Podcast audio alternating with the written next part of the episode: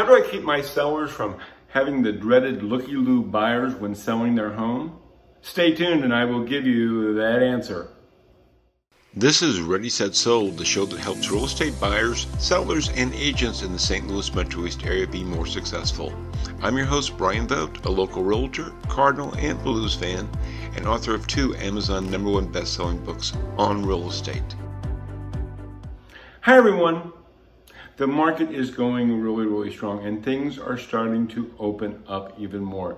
More and more houses are coming on the market and so far things are doing very well. Sellers are getting top dollar and fast sales. And everything is starting to open up except my barber. Okay, I, I gotta tell you, it's starting to, to wear on me a little bit. I'm pulling my hair back behind the ears, trying to comb it the best I can. And, and, and believe me, I know a barber is not important for those people who have lost their jobs and lost their income. So I, I don't want to make too big of a deal out of it. But boy, you know, hopefully soon they will be opening up. Having said that, as I mentioned, the market is still going strong. And of course, the buyers are taking advantage of this too because there's historic low interest rates.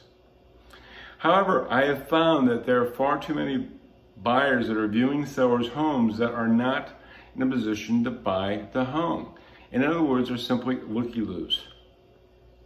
And really, it's a waste of the seller's time, but it's also a waste of the buyer's time. Let me give you a few examples of what I mean by looky-loos. Buyers who have their home on the market but need to sell theirs before they can buy another, meaning the home that they're in, that they're looking at. Buyers who need to sell their home to buy another but don't even have their home on the market. Now, I hate to say this, but this is mostly from agents who think wrongly, I might add, that if the buyer sees a home they like, that they will just drop everything and run out and put their home on the market. As you probably know, that doesn't happen. And yes, there's some buyers who haven't even talked to a qualified lender to see if they're qualified to buy your home come in to look at the homes also. What is the solution? For years now, high-end sellers from 800,000 to a million dollars have asked and gotten a proof of funding letter, stating that the buyer that comes into their home is able to buy it. I believe it's high time that sellers that own $200,000 homes have the same rights, don't you? That's why I recommend highly to any of my sellers that if they ask that they ask for proof of fund letter so they know that the buyers looking at their home can buy it and not just a looky-loo.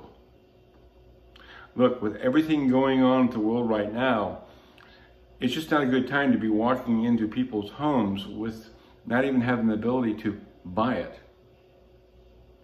So with that said, who do you know that wants to have the same support that high-end sellers have enjoyed for years? Have them call or text my private number 618-210-2451 today so I can show you how we can keep the look looky-loos away but still get top dollar and a fast sale for your home. Until next time, make it a great day and I'm still pulling for those barbers. Bye. Got a question about real estate around the St. Louis Metro East area? Call me, Brian Vogt, at 618 210 2451 or for a free copy of my Amazon number one best-selling book, Ready, Set, Sold, visit my website at brianvogt.com. Thank you for tuning in. This is Brian Vogt. Until next time on Ready, Set, Sold.